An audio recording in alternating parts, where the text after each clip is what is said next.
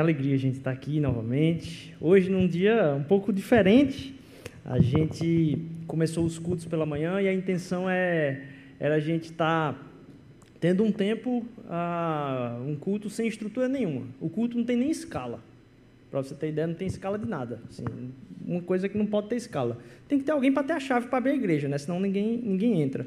Mas, fora isso, não tem escala a não ser a do próprio pregador, e aí a gente vai montando com quem tiver aqui. A gente não, a gente queria um negócio que fosse muito, muito simples, e estava esperando, assim, realmente dar um, ter umas cinco pessoas para a gente partilhar, assim, ter...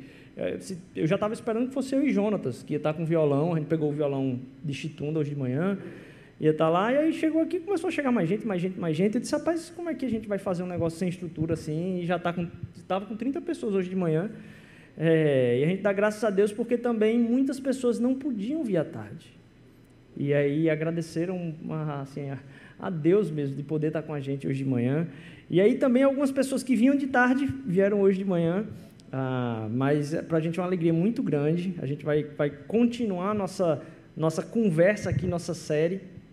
É, se você está chegando hoje, a gente tem trabalhado aí uma série que tem perdurado ah, desde o início do ano e o que a gente vai fazer hoje aqui vai ser uma continuidade disso. Então, não sei se já está liberado aí, primeiro, ah, tá quase lá, vamos nessa. É, deixa eu ver se está pegando, está pegando. Então, a gente começa hoje uma série chamada Remoldurar a gente dá glória a Deus primeiro pela vida das pessoas que se empenham em, em, pensar e inspirar a gente através daquilo que a gente quer comunicar. A, a equipe de comunicação realmente de parabéns assim é, em a gente sentar conversar muito sobre o que é a, a série, sobre o que vai ser cada palavra, inclusive da série, e aí as pessoas vão montando isso e, e, e, fazem coisas inspiradoras, assim como a arte dessa série.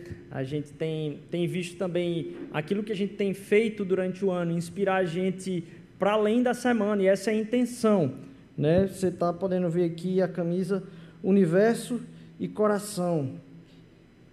O esmero, o cuidado e o toque de Deus vai desde a criação do universo até o toque pessoal de como ele mexe no meu e no seu coração. E a gente está tentando colocar em cada ponto da igreja aquilo que é, vamos dizer assim, para onde a gente tem entendido que Deus quer levar nosso raciocínio, nossa consciência. E essa série que começa agora, Remoldrar, hoje é o primeiro domingo dela, estou muito empolgado com ela, muito ah, realmente inspirado pelo que Deus vai fazer no meio da congregação através dessas reflexões ela parte também da, da série que é do ano todo. Né? Isso aqui foi o tema que a gente tratou como sendo o tema do ano por completo da nossa igreja, numa visão de fugir daquilo que seja talvez a igreja industrializada.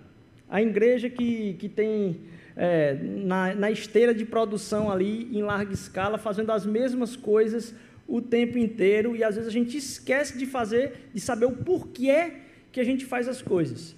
Então, por exemplo, a gente começou é, o culto pela manhã sem escala, propositalmente, para que a gente entendesse que muito do que a gente tem aqui, meu amigo, vê essa divisão de voz aqui em cima, não sei vocês, mas eu fico nas nuvens. É, é, é maravilhoso a excelência, a prestação nossa de tudo que a gente entrega aqui, a quantidade de gente envolvida é muito, muito importante. Mas ao mesmo tempo a gente entender o que é que é essencial e o que não é essencial. Porque se você for pedir para alguém desenhar, uma criança desenhar o que é uma igreja, ela vai tratar da realidade da qual ela participa, não pensando o que é uma igreja. Ela vai desenhar, talvez, luzes, caixa de som, um ministério infantil onde tem uma salinha, e a gente vai colocando algumas coisas que são boas e ótimas para a igreja e a gente torna essas coisas essenciais. Quando elas são excelentes, boas e abençoam, mas elas não são essenciais. Então, hoje de manhã a gente estava numa roda. A roda foi crescente, né? Mas a gente estava numa roda e eu disse: provavelmente o coração de vocês está achando muito estranho. Está dizendo assim: Oxe, isso aqui é um pequeno grupo? É? O que, que é isso que a gente está tratando aqui? Ora, a gente está cantando as mesmas palavras, a gente está pregando as mesmas palavras, por que isso teria diferença no meu e no seu coração? Porque a gente começou a considerar essenciais algumas práticas que são maravilhosas, mas que têm tornado nosso coração é, dependentes de se aquilo vai ou não acontecer. Então eu, eu comecei a, a inclusive, tratar, a gente tem uma avaliação, uma reunião de avaliação na segunda-feira pela manhã. Então, toda segunda-feira de manhã, a gente já conversa com algumas pessoas, já pega algumas. Ó, disse, ó, pessoal, o que é que vocês acharam de ontem? É quais são os motivos de gratidão que a gente tem? O que, que a gente podia melhorar? O que é que ficou faltando? Para a gente não deixar acontecer, porque a gente consegue melhorar algumas coisinhas a cada semana. E não, não precisa estar tá pronto no domingo que vem, mas a gente está sempre se perguntando. E aí, uma das coisas que, é, para mim, ficou cada vez mais claro é que essa busca por performance e excelência, ela deixa a gente em êxtase na experiência de culto, mas ela deixa a gente carente de entender o real propósito da reunião e do encontro. Então, uma das vezes a pessoa disse assim: Olha, é, eu acho que a, eu não gostei da pregação hoje. A pregação não foi legal hoje. E a gente, de vez em quando, toca nesses pontos. Isso aqui não foi legal na pregação, isso aqui não foi legal na pregação. Então, a pregação foi muito legal hoje. E cada pontinho a gente vai a, a, conversando. Poxa, eu não gostei da pregação, não gostei da pregação hoje. E aí a gente começou, peraí, teve alguma coisa que não foi bíblica? Não. A pessoa, não, a pessoa falou alguma besteira? Não. Então o que é que você não, não gostou? Ah, Rodrigo, é porque eu acho que tem que estruturar melhor. Então eu disse, então glória a Deus. Que bom, eu espero que a gente tenha mais pregações ruins. Não em conteúdo, mas talvez no formato que a gente espere. Porque senão minha cabeça começa a ficar condicionada a receber uma aula e só. E a gente começa a reparar que isso aqui é um ajuntamento de assistir um ensino e não uma reunião familiar de celebração do mesmo Pai, que é o nosso Deus, do qual nós somos todos filhos, por isso irmãos. Então a gente começa a então, é, é isso é tão natural que eu comecei a dizer, Jesus, e eu falei isso já na última pregação, me ajuda a suportar coisas que para mim não são fáceis dizer, poxa, podia ser melhor isso aqui, mas, mas não é para isso que eu estou aqui. Eu estou aqui para me, me juntar com meus irmãos e adorar na continuidade do que Deus vem fazendo na história. Esse tipo de reunião acontece há mais de dois mil anos. E Deus tem sustentado isso, essa reunião familiar. Então, que algumas vezes eu, eu poxa, eu não achei isso legal, não achei. Isso não é o mais importante. Porque hoje a gente vive numa cultura de ficar avaliando e comparando as coisas. E essa industrialização da igreja tem, tem assim, tirado nós cristãos daquilo que é o objetivo principal de testemunho, que é dar um testemunho de corpo, não é dar um testemunho só de pessoa. E a gente vai falar um pouquinho mais disso aqui. Então, a gente tem trabalhado essa série feita à mão, e ela se desenvolve. A gente falou sobre o cuidado feito à mão, o evangelismo feito à mão, é, o, a missão feita à mão e a adoração feita à mão. E a gente vai destrinchar isso no ano todo. Então, essa a gente está pegando uma dessas que a gente tratou e está transformando agora numa série que a gente vai correr aí até, eu acho que, acho que até início de maio. São seis pregações essa série. E aí, estou muito, muito empolgado. Essa série a gente vai trabalhar em cima do livro de Gênesis. Agora, o livro de Gênesis são 50 capítulos. Se a gente fosse seguir para fazer uma série em Gênesis mesmo, valendo assim, ah, acho que a gente devia estar tá terminando lá para 2025, final, 2026, assim no começo. Eu puxa, queria pregar sobre Gênesis. Não dá para falar. É muita coisa para a gente sair pulando. Então a gente tem que escolher mesmo. São 50 capítulos, dos quais a maior parte dele conta a história da família de Abraão, Isaac e Jacó, como sendo os patriarcas do povo de Israel. Alguns colocam o que está ali de 37 a 50 como sendo também parte desse patriarcado, porque é a história de José, filho de Jacó. Então, é, de 12 em diante é basicamente a história da família de Abraão: Abraão, Isaac, Jacó e José. Então, se a gente fosse tratar aqui realmente uma, prega, uma série de pregação sobre Gênesis, a gente teria que gastar muito tempo do 12 ao 36 aí, do capítulo 12 ao 36, explicando isso. E a gente não vai fazer isso, a gente vai fazer pontualmente alguns momentos daquilo que a gente vai estar tá, ah, vendo no livro todo de Gênesis. Tipo essa. Nessa primeira parte aqui, que é do 1 ao 11, antes de, de Abraão, a gente tem aí, ah, então, tudo que vai acontecer antes do chamado de Abraão. Do 1 ao, do, do 1 ao 3, a gente vai ter criação, ou do 1, do 1 ao 2, criação. Do 3 ao 5, queda. Do 6 ao 8, a história do dilúvio, da vida de Noé, a construção da arca, até o surgimento da terra. No 9 e o 10, a gente vai ter aí a história dos povos, ou a história da descendência de Noé, inclusive dos povos, e no capítulo 11, Babel. A gente vai estar tratando uh, da criação e o trabalho, da condenação e a graça e o trabalho, da vocação, propósito e o trabalho, porque essa série é para a gente repensar aquilo que é o nosso propósito e vocação como cristãos no mundo. Que a gente transforme o nosso olhar, pegue as mesmas molduras daquilo que a gente faz todos os dias e a gente olhe com muito mais cuidado para aquilo que a gente faz todos os dias, porque isso tem um impacto muito grande na forma como a gente se relaciona com Deus. A gente vai tratar sobre trabalho e provisão, a gente vai tratar sobre a intervenção de Deus no ordinário aí, nessa parte da família de Abraão. E, por último, trabalho, entrega e sofrimento aí, a gente vai estar tratando circulando por esses temas. Cada semana ah, vai ser muito legal poder aprofundar isso, porque eu acho que tem, ela é muito direta em, em tudo aquilo que a gente quer, ah, não só promover aqui na igreja, mas tem muito a ver com o que vocês lidam todos os dias. Então, a gente começa com. Peraí, deixa eu voltar. Peraí, deixa eu voltar, que eu não sabia que era esse vídeo agora não. É, a gente começa aqui então na, na, no púlpito, mas ao mesmo tempo a gente tem nos pequenos grupos uma série, e foi por isso que a gente usou inclusive o nome, é, uma série sobre fé e trabalho nos pequenos grupos, que a gente vai começar durante essa série, na próxima semana, semana não, outra, a gente começa nos pequenos grupos, a ter esse, esse movimento dessa série que já está todo o material pronto. Na verdade, esse material foi preparado por um dos melhores seminários do mundo hoje em dia, com conteúdo de muita qualidade, gente de muita capacitação profissional e muita capacitação na reflexão teológica. Isso vai ser é, dado com material específico para os pequenos grupos. Então, se você não participa de um pequeno grupo, cara, esse é um momento muito legal para você poder envolver isso que você é, é, é um passo a você dar e também poder participar dessa jornada conosco dentro do Reframe. E aí, aqui está um pouquinho do que é essa série que a gente vai estar tá nos pequenos grupos passando. The life, death and resurrection of Jesus Christ reframes everything, bringing hope, life and meaning to every part of human culture.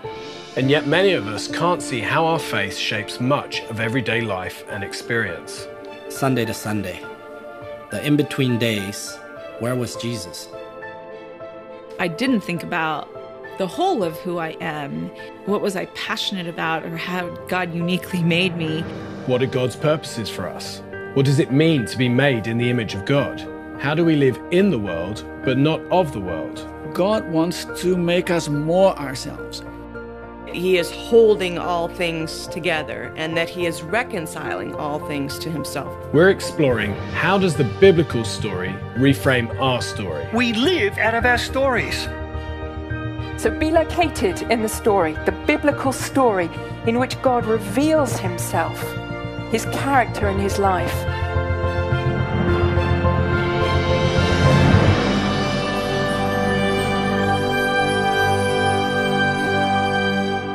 The life, death and resurrection. Cada semana a gente vai tratar então de um tema dentro da área do trabalho, também nos pequenos grupos, por um outro viés, é, um viés bem mais prático associado à reflexão teológica. Algumas pessoas aqui já participaram de um curso que a gente fez em cima disso, sem ser para os pequenos grupos. É, e eu acho que essa é uma oportunidade de tanto de revisitar, como também de poder compartilhar com pessoas a respeito dessas discussões. Cada episódio tem um vídeo que vai ser uh, disponibilizado, quer dizer, já está disponível uh, esses vídeos. A gente vai estar tá também massificando isso nas, nas redes para fazer chegar a você como um vídeo em devocional todos os dias. Então vai ser um tempo muito legal. Sugiro muito que vocês participem desse tempo, junto com as discussões que vão poder ser feitas dentro dos pequenos grupos, tá certo? É... A gente começa hoje então com trabalho e criação. Como que essas duas coisas se envolvem ah, na agonia do Éden? E aí convido vocês a ler comigo, a gente vai fazer algumas leituras aqui em, em Gênesis, a ler comigo que está lá em Gênesis, capítulo 1, versículo 26. E Deus disse: Façamos o ser humano a nossa imagem, conforme nossa semelhança. Tenha ele domínio sobre os peixes do mar, sobre as aves do céu, sobre os animais domésticos, sobre toda a terra e sobre todos os animais que rastejam pela terra.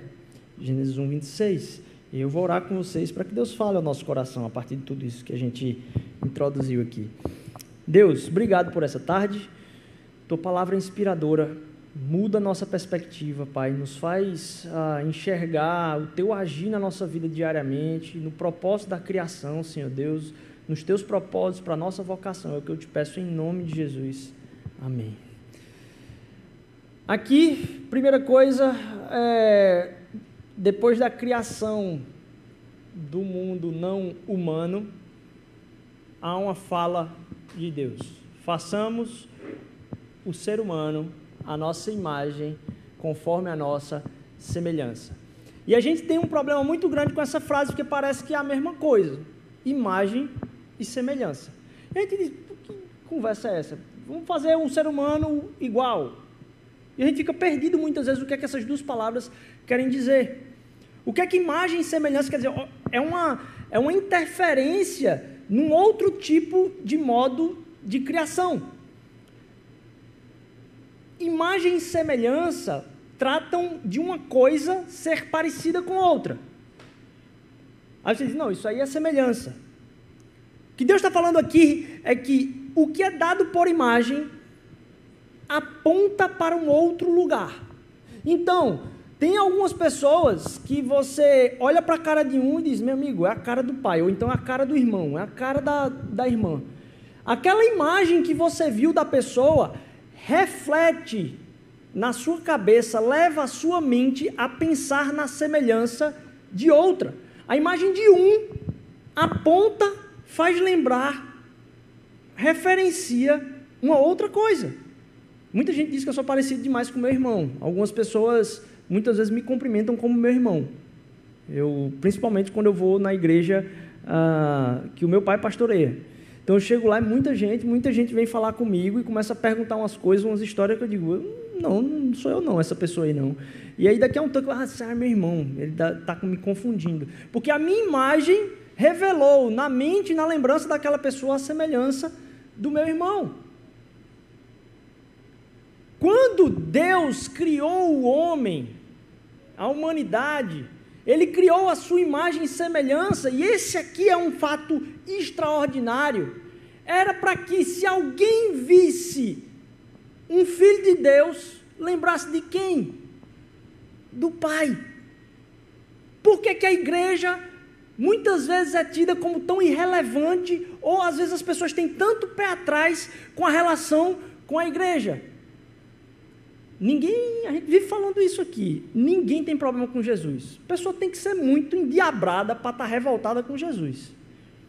Normalmente, o que as pessoas têm problema não é com Jesus. As pessoas têm problema com quem diz ser seguidor ou irmão do Cristo. Ele foi o, o primeiro de muitos filhos. Então, quando alguém diz que se relaciona com Deus e a pessoa diz: É esse Deus? Estou fora.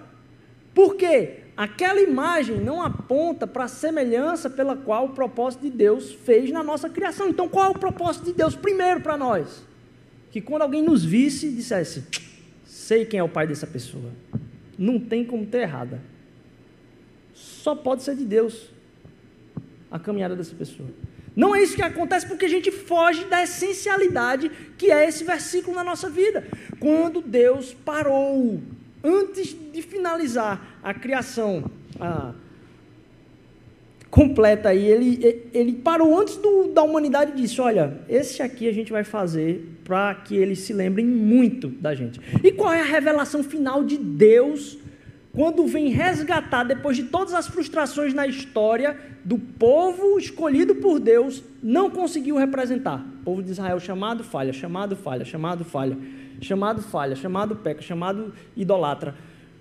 Qual é o ponto final? dessa curva aí, como revelação máxima, Cristo Jesus como encarnação do próprio Deus, para que ao olhar para Jesus Cristo, quem me vê, vê ao Pai. Essa é a revelação para que as pessoas nos vejam e vejam o Deus de amor.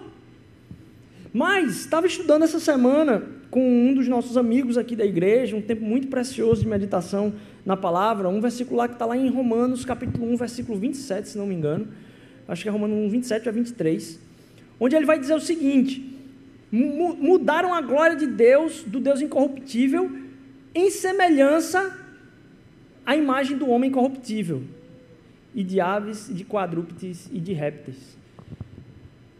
Ora, ao invés dele dizer mudaram da imagem do Deus incorruptível, ele não fala isso mudaram da imagem do Deus incorruptível para a imagem de um, de um homem corruptível. Não, ele não fala isso. Eles mudaram da, da glória de Deus para a imagem que é a semelhança de coisas corruptíveis. Como isso ele estava falando de adoração a, a, a, a ídolos.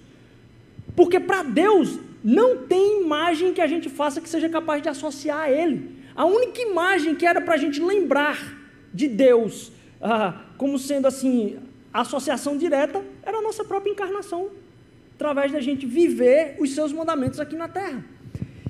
Então o homem se corrompeu porque trocou a glória, da qual não tem imagem, por fazer imagem à semelhança de outras coisas que são corruptíveis. Quando a gente faz isso, a gente percebe o tamanho do problema da queda. E por que, que isso é importante? Porque a gente, se a gente não sabe que este é o nosso maior propósito, todo o resto está corrompido. Imagem e semelhança, primeira coisa. Segunda coisa, Deus nos formou do pó da terra e soprou nas suas narinas o fôlego de vida. E o homem foi feito alma vivente e plantou o Senhor Deus um jardim no Éden, do lado oriental, e pôs ali o homem que tinha formado. A não só a questão da criação ter o propósito da revelação de quem o próprio Deus é no cuidado do Éden, porque ele colocou o ser humano, como a gente viu no versículo anterior, para ter o domínio sobre a, a, o jardim e toda a criação. E a gente tem por erro, talvez, de imaginar essa palavra domínio como uma palavra ruim. A gente pensa logo no imperialismo, num, né, alguém que está mandando. Mas se a gente estiver lendo esse versículo à luz da criação à imagem e semelhança, o que Deus estava fazendo era dizer: eu estou criando e estou colocando alguém que vai olhar para a criação do mesmo jeito que eu olho enquanto a crio. Eu estou colocando pessoas que vão cuidar da criação com o esmero e cuidado como eu a fiz. E aqui há uma revelação ainda maior, porque Deus não só colocou no homem ah, ah, essa, esse mandato de cuidado, ele também teve o esmero e, e, essa associação, isso lembra muito essa formação do barro, inclusive esse gesto manual, né, de, de, de, tocar, de fazer a mão, e logo em seguida soprar nas narinas o fôlego de vida de um ser que é vivente a partir do sopro de Deus. No Antigo Testamento todo, quando você vai ver o Espírito de Deus se manifestando, direcionando o povo, ou um profeta, ou qualquer pessoa, a palavra Espírito, na palavra original lá, é tida como um sopro. Tudo que Deus faz parte de um movimento. O próprio Jesus vai falar no espírito e na vontade de Deus como sendo algo não estático, como sendo algo que é como realmente o vento, como algo que direciona e não para. É um rio que corre. O mesmo espírito agora que pairava sobre as face, a face das águas tem condição de direcionar pelo fôlego vivente que foi soprado do mesmo Deus. Isso é o complemento dessa imagem e semelhança. Por que, que isso é tão importante? De saber que do barro viemos. Porque esse cuidado e esse sopro determina agora, por propósito, a imagem e semelhança e o direcionamento de ser alguém que vai continuar sendo soprado pelo Espírito aqui na vida. A gente perde muito de não entender que na doutrina da criação há muito do que a gente precisa para o nosso próprio trabalho. E aí tem um problema gigantesco, que é como a gente enxerga o trabalho. Eu vou falar um pouquinho da minha realidade. Eu, eu morei no interior. E em, em cidades pequenas, você tem é, poucas empresas das quais você consegue conhecer o dono. Normalmente no interior, quando tem uma empresa muito grande, é uma indústria. Então, assim, o dono não está lá, é de um, outro, de um outro lugar. Quando a cidade é muito pequena, poucas são as empresas que conseguem. É por isso que a taxa de dependência do trabalho do sistema do governo é muito grande. Estou dizendo taxa de trabalho é, de quem trabalha para o governo, de quem trabalha para a prefeitura, de quem trabalha para uma secretaria, se torna muito grande, porque a necessidade de arranjar emprego é muito grande, porque não há empresas suficientes para empregar e assalariar tantas pessoas. Então, na prática da plantação de uma igreja, ou do desenvolvimento de uma igreja numa cidade pequena do interior, muitas vezes a pessoa se depara com alguém que tem uma certa comunicação com a cidade, e muitas vezes a pessoa que tem uma grande comunicação com a cidade é alguém que é dono do mercadinho. Porque o mercadinho é o lugar onde todo mundo se encontra. O mercadinho é o lugar onde talvez as pessoas são empregadas, tem rodízio, ou então algum outro tipo de empresa. E aí o que, que acontece quando o dono do mercadinho se converte? Logo em seguida, ele entra num caminho de discipulado. E aquela pessoa que é relevante na cidade, ela tem contato, acesso e influência na cidade como um todo para dizer como é que se faz as coisas, porque as pessoas são escravas da forma como aquela pessoa faz as coisas. Se aquela pessoa é uma alma sabosa e faz as coisas realmente com um meio egoísta, a cidade toda vai sofrer um meio egoísta de se relacionar com os negócios no âmbito do mercadinho. No processo de discipulado, o que é que você faz? Cada vez que aquela pessoa vai ganhando maturidade em Jesus, você vai colocando e dando mais tarefa a ela da igreja, e você vai diminuindo a participação e a posição dela no mercado de trabalho. Daqui a pouco ela está dando aula de ABD, está fazendo. Porque ela já era influente na cidade e as pessoas até da igreja conhecem ela. Então, você vai enchendo no discipulado de atividades de igreja, porque o processo de discipulado é de tirá-la do mundo. E você perde com isso a influência de alguém que poderia usar sua vocação para dizer como que um negócio e a indústria, a empresa deveria funcionar como sendo uma luz para toda a cidade. Como é que se emprega, como é que se paga salário, como é que é, é, é, se abençoa o funcionário. Tudo isso poderia ser um raio de luz para uma cidade, mas não é, normalmente, em cidades, em cidades pequenas de interior. Porque a gente tratou o trabalho como uma parte de fora da nossa esfera de vida cristã.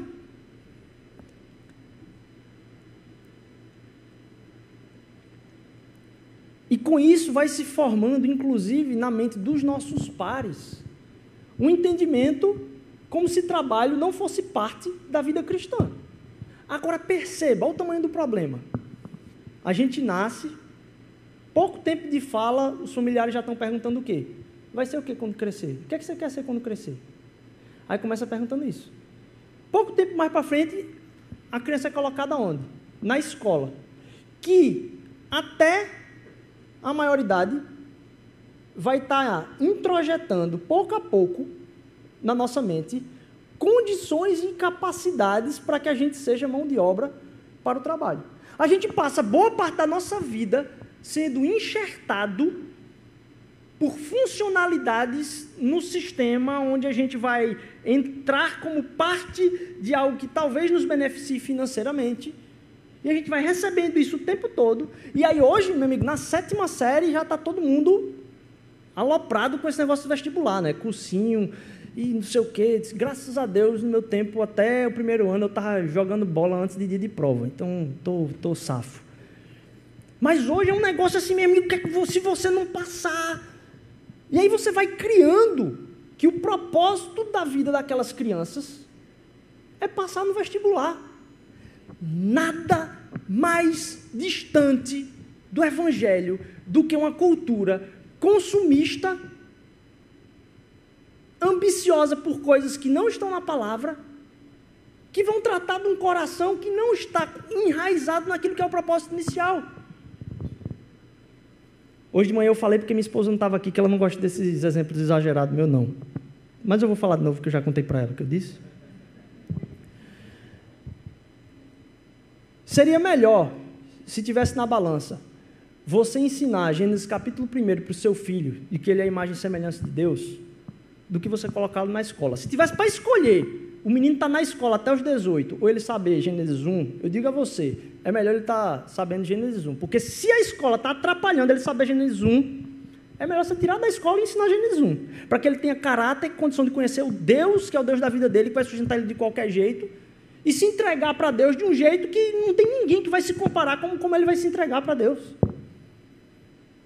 Quantidade de gênio da literatura que com 18 anos ainda era analfabeto, está fora do gibi. A gente coloca um peso, meu Deus, o que, que vai ser o meu filho? Aí é, os tipos de escola, aí tem a, a escola de como ele vai aprender. Tudo isso é importante, minha gente, mas não é tão essencial como o propósito de criação nosso. Para que a gente seja imagem e semelhança de Deus. E para que a gente não sirva como sendo aqueles que muitas vezes são os caras da sexta-feira. E aí muitas vezes a gente fica nos comentários né, entre nós como se a segunda fosse o pior dia. Quem tem que odiar a segunda-feira é a galera do mundo, meu irmão. A gente devia ser a galera da segunda, devia chegar lá na segunda alta astral, o clima lá em cima. Porque você está indo para ali para quê? Para cumprir seu propósito. Você passa a maior parte da sua semana onde? No trabalho. Aí você quer que Jesus Cristo fale através da sua vida, menos no tempo do trabalho, né? Que é a maior parte da minha vida. Rapaz, não faz sentido. Então, a gente entender isso devia fazer com que a gente chegasse amanhã no trabalho dizendo: Meu amigo, eu estou doido para abençoar um bocado de gente essa semana aqui. Tem ninguém que vai chegar mais empolgado com o trabalho do que eu. Porque essas pessoas estão trabalhando sem saber porque estão trabalhando. Estão escravas de alguma coisa que eu não estou. A gente vai falar um pouquinho mais disso. A gente sair desse, dessa loucura que é associar aquilo que é a nossa vocação, o jeito que Deus trabalhou em nós com esmero, com cuidado, a formação desde o barro lá, com as características específicas de quem você é. Para que a gente possa entender o tamanho do impacto que a gente pode ter onde quer que a gente trabalhe, de qual forma que seja que a gente trabalhe. Não só o trabalho não é sofrimento, como também a gente pode é, entender que isso foi feito desde sempre, pois assim, pois foram acabados os céus e a terra e tudo o que neles há. E havendo Deus terminado no sétimo dia a sua obra que tinha feito, descansou nesse dia de toda obra que tinha feito. E Deus abençoou o sétimo dia e o santificou, porque nele descansou de toda a obra que, como Criador, tinha feito. Deus descansou de toda a obra que tinha feito. Olha como a mentalidade do sofrimento está na nossa cabeça. Deus descansou. Você está vendo cansaço nesse texto? Onde é que você encontra cansaço nesse texto? A gente enxerga. Eita, Deus descansou, não é porque tem que ter um dia de descanso. Onde é que tem cansaço nesse texto aí? A gente associa descanso a cansaço. Mas descanso não cura simplesmente o cansaço, não. O descanso no propósito de Deus é para agradecer por toda boa obra. Todos os dias e viu que o que era feito tinha sido bom. Porque Deus não se cansa. Aí a gente fica cansado. Ah, eu estou cansado. Ah, eu estou cansado. Ah, eu estou cansado. Sabe por quê? Porque o trabalho que a gente faz não era boa obra. Era simplesmente carência e atividade que colocam na nossa agenda. A gente não perguntou para Jesus, é para fazer isso? E a gente sai colocando uma pilha de coisas na nossa vida e no final a gente acaba associando descanso por pelo menos tirar uma folga do trabalho, que é um sofrimento. E não sai para o trabalho com todo o propósito, sabendo que aquilo ali é uma boa obra que eu vou fazer para Deus, em propósito, para que no fim daquilo ali eu não coloque uma sobre a outra o tempo todo e eu tire um dia para olhar e dizer: glória a Deus, por como o Espírito de Deus tem se manifestado na minha vida no meio desse trabalho. O descanso não é para tirar o cansaço. O descanso é para celebrar a boa obra. Para tirar cansaço, você tem que parar. Dormir. Para descansar é você agradecer. Você está em gratidão por tudo aquilo que Deus fez. Porque uma pessoa que tenta descansar sem estar grata não consegue descansar, não, meu amigo. Pode gastar o tempo que for. Fica na noia de que, eita, eu estou lascado, eita, eu estou lascado, eita, eu estou quebrado, eita, não vai dar conta, eita. Não tem como celebrar toda boa obra que Deus coloca a gente para fazer. Mas a gente só consegue fazer isso se a gente parte do princípio de propósito. E mais do que isso, antes do pecado, está aqui Deus trabalhando. Antes do pecado, está Deus trabalhando. Por quê? O trabalho também tem a ver com prazer. E esse é o problema. A gente pode correr para o lado do sofrimento, mas a gente também pode associar o trabalho e colocar o trabalho no lugar de Deus, que é um problema tão grande quanto pecado do mesmo jeito. Porque se Deus criou a comida, não só para uma necessidade da nutrição, mas também para o prazer, trabalho é a mesma coisa. Você, quando está em contato com a comida, tem o cheiro da comida, aquilo ali traz a fragrância, tem a aparência daquilo, a estética. Ele organizou várias coisas atrativas para nós, além do seu uso necessário. Então, trabalho não é para gerar dinheiro. A gente vai falar um pouquinho mais disso. A palavra que Deus é, empenha nesse versículo que a gente acabou de ler Aqui é a mesma palavra usada para o trabalho diário de um trabalhador qualquer do povo hebreu.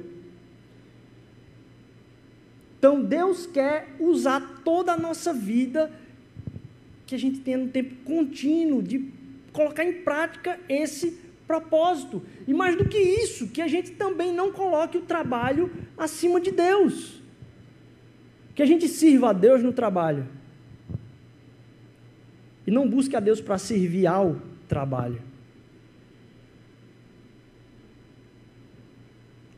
Aqui, a gente encontra um cenário onde Jesus curou uma pessoa, disse: pega tua maca e anda.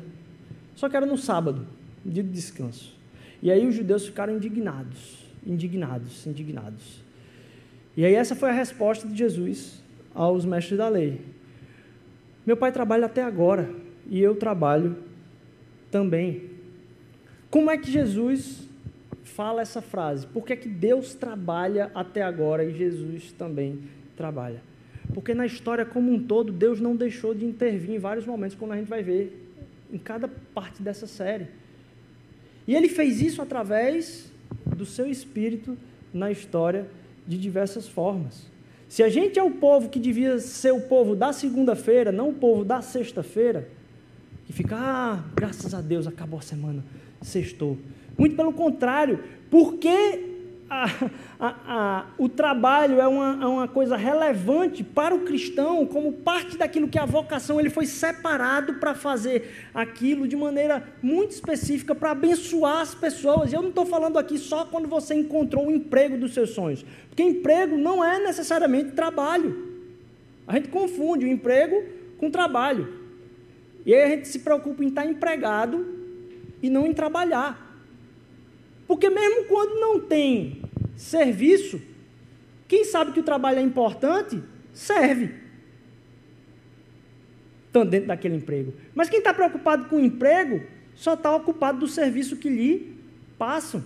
Então, olha, no caminho, no nosso trabalho, nosso emprego, a gente vai ter um bocado de gente que vai estar tá ali fazendo coisas dependendo da avaliação do chefe, dependendo do retorno no final do mês, e nós estamos livres disso.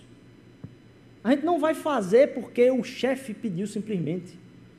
A gente vai fazer porque a gente quer se empenhar ao máximo em fazer aquilo ali. E sabe qual é uma das maiores crises nas empresas? É porque aquilo que é dito como importante não é tratado como tal pelo nosso chefe imediato.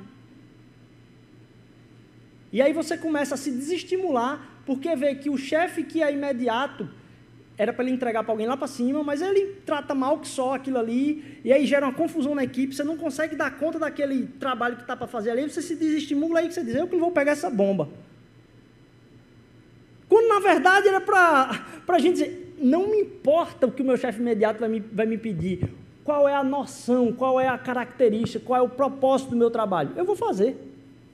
Eu não estou dependendo do que. Porque é o seguinte, da mesma forma que Deus pediu que eu cuidasse da criação, eu olho para aquilo que eu tenho em mãos para fazer com o mesmo cuidado de quem é a pessoa para o qual vai o resultado.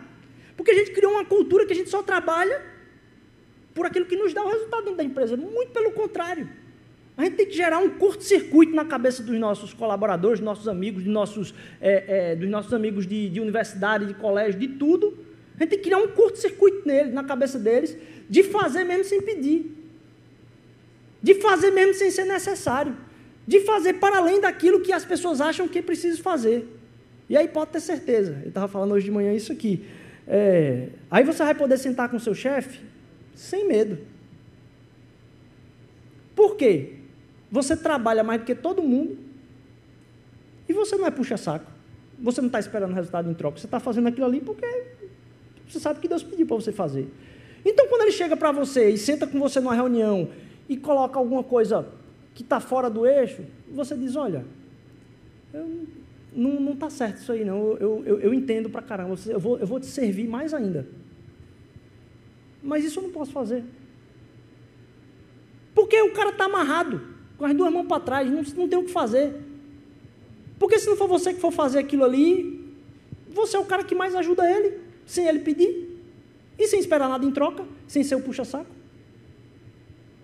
Experimenta fazer isso. Você vai ver que começa a dar um curto na cabeça da galera. Eu lembro que um dos trabalhos que eu tive é, tinha duas sessões e era na mesma sala, não dava nem dessa caixa para essa aqui, tinha duas mesas de café. E uma equipe que precisava da ajuda da outra não se falava. E eu cheguei, eu disse, meu irmão, vou levar café, vou levar bolo os dois lados. Aí quando eu comecei a levar bolo para os dois lados, e aí eu passava um tempinho conversando lá, um tempinho conversando aqui, os dois começaram a achar que eu era agente secreto que estava fofocando dos dois lados. Aí disse, ele fala com fulaninho, ó, achando que eu estava falando de cá. E eu não estava. Eu vinha para cá e dizia, oxe, eu não vou contar aquilo para ele não, porque ele está falando lá, e eu era dessa mesa de cá. E eu continuei fazendo isso. Pá, pá, pá, pá. E primeiro passa pela fase da galera achar que você é agente secreto. Depois passa pela fase de achar que você é um banana. Porque ela acha que você estava fazendo um joguinho. Aí depois elas acham, oxe, ele não está fazendo joguinho nenhum, mas é besta demais. Como é que ele fica nessa zoada? Não está vendo que está todo mundo fazendo joguinho aqui, ele vai se lascar se ele continuar assim. E você, na paz. Daqui a pouco está todo mundo pedindo ajuda a você. Porque você é o único cara que está ali trabalhando sem interesse. Então você não é refém das coisas que o reino deste mundo fazem as pessoas serem reféns. Você não é refém de não sentar com alguém que é mal visto. Não. Pois, meu amigo, quem era mais mal visto dentro do meu, do meu trabalho, de vez em quando me dá uma ligada, hoje, para perguntar coisa besta. A gente não é refém das coisas que se impõem a gente no trabalho, porque a gente não trabalha pelo salário. A gente trabalha por propósito.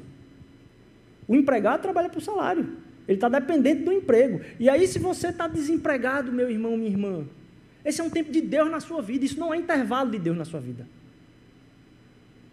Tempo de desemprego não é tempo sem trabalho. Então você tem que continuar perguntando a Deus qual o trabalho que Ele quer que você faça. É ajudar a irmãzinha que você sabe que está com dificuldade de cuidar da criança? Ah, é ajudar alguém da sua família que está precisando. Meu amigo, corre de manhã, toma um banho, vá lá e trabalhe. Porque emprego não é trabalho. Alguma hora Deus vai lhe dar o seu emprego. Mas nunca é tempo para o cristão sem trabalho. Sempre tem serviço para a gente fazer.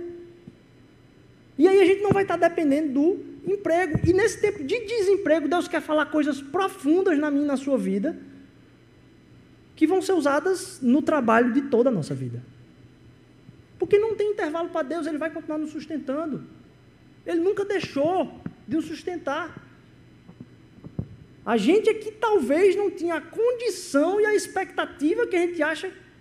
Por quê? Porque a gente não estava atrás de trabalho. A gente estava atrás de arranjar um posto de emprego que fosse capaz de bancar o conforto que eu desejo.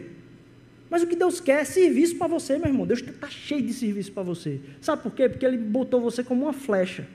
Você é uma chave de fenda assim que encaixa num parafuso específico e ele precisa de você. Quer dizer, ele não precisa de você. Ele pode fazer aquilo lá, mas é um privilégio para você estar tá ajeitando aquele parafuso que ele fez você. Ele criou você para você se alegrar em ver ele usando. Então a gente entender que quando a gente se empenha no trabalho, a gente deixa de ser refém de todas essas coisas, nos liberta para cumprir o nosso propósito. Meu pai trabalha até agora, e eu trabalho também. Como é que isso se dá? Através do Espírito. Através do Espírito, Deus estava intervindo na história. Através do Espírito Santo, Deus se revelou em Cristo Jesus em poder até a morte e ressurreição. E o que é que habita em nós, meus irmãos? O mesmo Espírito. Então Deus, essa semana vai continuar trabalhando, porque o Espírito de Deus vai nos guiar, vai se manifestar através das nossas vidas, para que as pessoas reconheçam que essa imagem se reflete numa semelhança. Que a revelação do ouvir a Deus e se submeter ao chamado que Ele tem para mim, vai fazer com que eu revele quem Ele é. Porque esse espírito é esse espírito que se movimenta. Então a gente, meu amigo, para para pensar que talvez a nossa preguiça não tenha a ver com falta de força. Tem a ver mais com frustração de um desejo que eu não consegui. E a gente começa a enxergar Deus, Deus eu dependo do Senhor. Então está garantido, está garantido, meu, a minha vida está garantida. Eu tenho que perguntar para Deus agora, Senhor, onde é que eu trabalho? Me dá o trabalho. E a gente sai para trabalhar.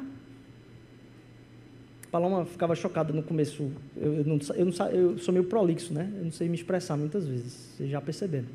É, e dizia assim, amor, se deu alguma coisa errada, amor, eu, primeiro dia de desemprego, eu, eu compro umas 12 latinhas de coca, boto num isopor e vou para a praia, amor. É esse o teu plano? É esse o teu plano para a nossa família, Rodrigo? Mas eu pensei, o que eu estava pensando meu irmão, tem uma coisa melhor do que pensar sobre o que é que eu vou fazer da vida, passeando na praia e ainda entregando Coca-Cola para as pessoas, as pessoas ainda me pagando por isso. Eu disse, pronto, eu vou andar na praia e vou ganhando dinheiro ali, pensando, não vou pensar em casa. Deus vai nos sustentar, meus irmãos. Deus vai nos sustentar, não importa. O que a gente precisa encontrar não é emprego, o que a gente precisa encontrar é propósito. Que emprego Deus acha para a gente. Ele nos sustenta porque Ele tem um trabalho para a gente fazer. Nunca vai faltar trabalho para a gente. Então a gente sai dessa prisão, ah, talvez, poxa, eu, eu, preciso de descanso, eu preciso de descanso, eu preciso de descanso. A gente sai da prisão de ficar louco pelo trabalho, porque o trabalho não tem lugar acima de Deus. E a gente se coloca nessa revelação do Espírito. Porque, como lá no princípio, não sei se vai pegar aqui. Tem mais um aqui, cadê? Agora. Acho que acabou, será? Como lá no princípio, ah, onde a gente tem a imagem e semelhança de Deus, acho que, ai, tá aí. a gente tem que aquilo que Deus planejou é o que a gente precisa revelar. O que Deus veio fazer através da criação não foi um, um tapa-buraco.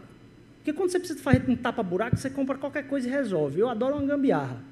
Se puder, eu, eu dou um jeito com a coisa mais esdrúxula possível no negócio. E aquilo é um tapa-buraco. Aquilo ali é para. Você não pensou muito, você só queria resolver um problema. E a gente acha que Deus está precisando resolver o problema. Deus fez a criação. Ah, Deus construiu um negócio aí. Não. Propósito, esmero, cuidado, planejamento para a sua vida, meu irmão, direção, caminho para a sua vida. Se você está frustrado com o seu emprego, ore a Deus para revelar o emprego e esqueça um pouquinho do emprego e vá trabalhar. Deus vai revelar o emprego, mas você continua fazendo o que Ele quer que você faça, abençoando a vida das pessoas que estão ao redor de você na semana. Se você está num curso que não é o curso que você imaginou, meu irmão, Continue estudando o máximo que você puder, sem se preocupar com o que vai dar aquilo ali. E Deus vai revelar o momento de você sair desse negócio, ou continuar, terminar, fazer outra coisa. Não deixe de trabalhar. Mais do que isso, pense no propósito. Ele teve cuidado em fazer isso com você. E eu não me lembro de uma exortação que recebi, dizendo assim, Rodrigo, no dia que você tiver é, brigando com a sua esposa. A solução da, daquela discussão, solução de qualquer conflito familiar, ou qualquer conflito relacional, uma amizade, um... aquela pessoa precisa conhecer o Rodrigo da planta. Quem é o Rodrigo da planta? Imagem e semelhança de Deus. Então, como é que eu resolvo uma situação quando eu estou angustiado, com raiva, eu preciso, estou tenso, não sei o que fazer ali, e às vezes eu tendo a tratar minhas emoções e colocar minhas emoções em, em, em pauta naquele momento, eu digo: essa pessoa precisa conhecer o Rodrigo de verdade. Agora, eu sou cheio de defeito. E Deus não terminou toda a boa obra que Ele tem para fazer na minha vida. A gente tem falado aqui: no dia da minha morte, vai ter um bocado de coisa de pecado ainda não tratado na minha vida. Eu vou morrer com mais pecado sem estar tratado do que pecado tratado. Isso é a realidade de todo mundo. Se você acha que você não, me passa o telefone do seu esposo, seu, seu filho, sua filha, eu, eu, eu, eu ajudo você a descobrir que isso é verdade também. Em 10 minutos de conversa com ele. A gente vai ter isso para ser tratado. Mas mesmo faltando coisas a tratar, mesmo não estando completo, eu vou estar pleno. Porque Deus vai ter feito tudo aquilo que Ele precisava fazer na minha vida em terra. E o meu chamado é ser submisso a Deus, a completar toda a boa obra, me deixar pleno, pronto e perfeito para Ele naquele dia. Mesmo algumas coisas que não eram propósito dele, talvez para esse meu tempo aqui na terra serem tratadas, porque dali para frente vai mudar tudo. Numa, numa, numa chave só, no meu encontro com Ele, tudo aquilo que faltava vai ser corrigido assim. E tem algumas coisas que vão ser corrigidas, restauradas, nessas experiências relacionais, inclusive de trabalho aqui. Mas mesmo faltando essas coisas, que a palavra de Deus fala pelo Espírito que desceu sobre a minha e a sua vida, meu irmão, é que está pronto. O Rodrigo da planta está pronto. O que Deus vai trabalhar de restauração na minha vida é para que eu possa o revelar em plenitude. Mas o Rodrigo da planta, imagem e semelhança de Deus, está pronto no projeto e possível de ser revelado pelo poder de quem? Do Espírito. Esse Espírito não habita em mim? Então, pelo poder do Espírito, eu sou capaz de revelar o Rodrigo, imagem e semelhança de Deus, mesmo no meio de uma confusão, com meu pai, com a minha mãe, com a minha esposa, com meus amigos. E aquela pessoa, eu digo, o que é que eu faço? O que, que do Rodrigo da planta, e eu estou falando planta arquitetônica aqui, porque o tapa-buraco é diferente, o tapa-buraco você pega a espátula ali, puf, mete o cimento, passa de qualquer jeito. Agora vai falar com a nossa amiga que trabalha aqui com pensamento das cidades, para ver que cada boa coisinha que está dentro aqui dessa, dessa cidade e o que a gente sofre nessa cidade, muitas vezes, é simplesmente porque alguém que estava responsável por um trabalho se preocupou mais com o emprego. E que cada emprego tem por trás um trabalho que é por propósito. E a gente não foca no emprego, a gente pega o trabalho e faz. E se todo mundo que é encarregado dessas vocações, e principalmente nós conhecemos a Deus, encarregarmos o nosso ser de cumprir os propósitos de Deus, a terra vai ser abençoada por pessoas envolvidas com o trabalho em propósito e vocação. E as pessoas escutarem quem é o Rodrigo, imagem e semelhança de Deus. Então, na hora de eu dizer, mas você, digo, não, eu errei aquele pontinho lá. Então, Jesus, me dá forças, eu preciso colocar isso para fora. Me perdoe. Porque aquilo que eu fiz lá não está certo. E Deus já deu condição espiritual, já deu recurso espiritual para que o Rodrigo da planta, em propósito, imagem e semelhança, seja revelado. E a gente precisa revelar essa pessoa, porque essa pessoa está pronta e acessível pelo poder do Espírito a nós. Pela morte de Cristo Jesus, que no poder do Espírito cumpriu toda a sua vocação até o fim, empoderado pelo Espírito, inclusive orando, dizendo: Se puder, afaste de mim esse cálice. Foi até o fim e alcançou o outro lado por nós, que é o que? Ressurreição. Ressurreição. Porque todo medo de morte está por terra. O que nos sobra é aquele ressurreto Rodrigo condicionado pelo poder do Espírito que está acessível na minha e na sua vida. Que Deus possa usar sua semana. Que Deus possa usar sua vocação. Que você possa entender que muitas vezes aquilo que está te cansando não é o trabalho que Deus tem para fazer, mas é a busca por um emprego, talvez, que você está ainda perseguindo. Que aquilo que está te cansando está dentro da soma de um bocado de coisa que você tem que fazer, e muitas delas Deus não pediu. Mas que Deus possa revelar também o propósito do trabalho dele na sua vida, o propósito da vocação nele, que ele te criou com esse propósito, imagem e semelhança de Deus, para cumprir toda a boa obra. Amém? Vamos orar. Deus, te agradeço por tudo que o Senhor tem revelado na nossa vida aqui nessa comunidade. Te agradeço pelo teu amor. Te agradeço por a gente estar começando, Pai, a se deleitar no livro que trata dos propósitos da tua criação para nós. Nos ajuda a cada semana a receber mais do Senhor, Senhor Deus, receber mais de Ti. Que a gente possa estar cumprindo, Pai, toda a boa obra que Tu tens através da nossa vida. Que as pessoas sejam abençoadas na terra por nós, pela nossa vocação, pela particularidade daquilo que Tu nos criaste, Senhor Deus, para ser. Que o Senhor possa nos usar realmente como luz, como luzeiro de bênção, onde quer que a gente esteja. É o que eu te peço em nome de Jesus. Amém, amém, amém.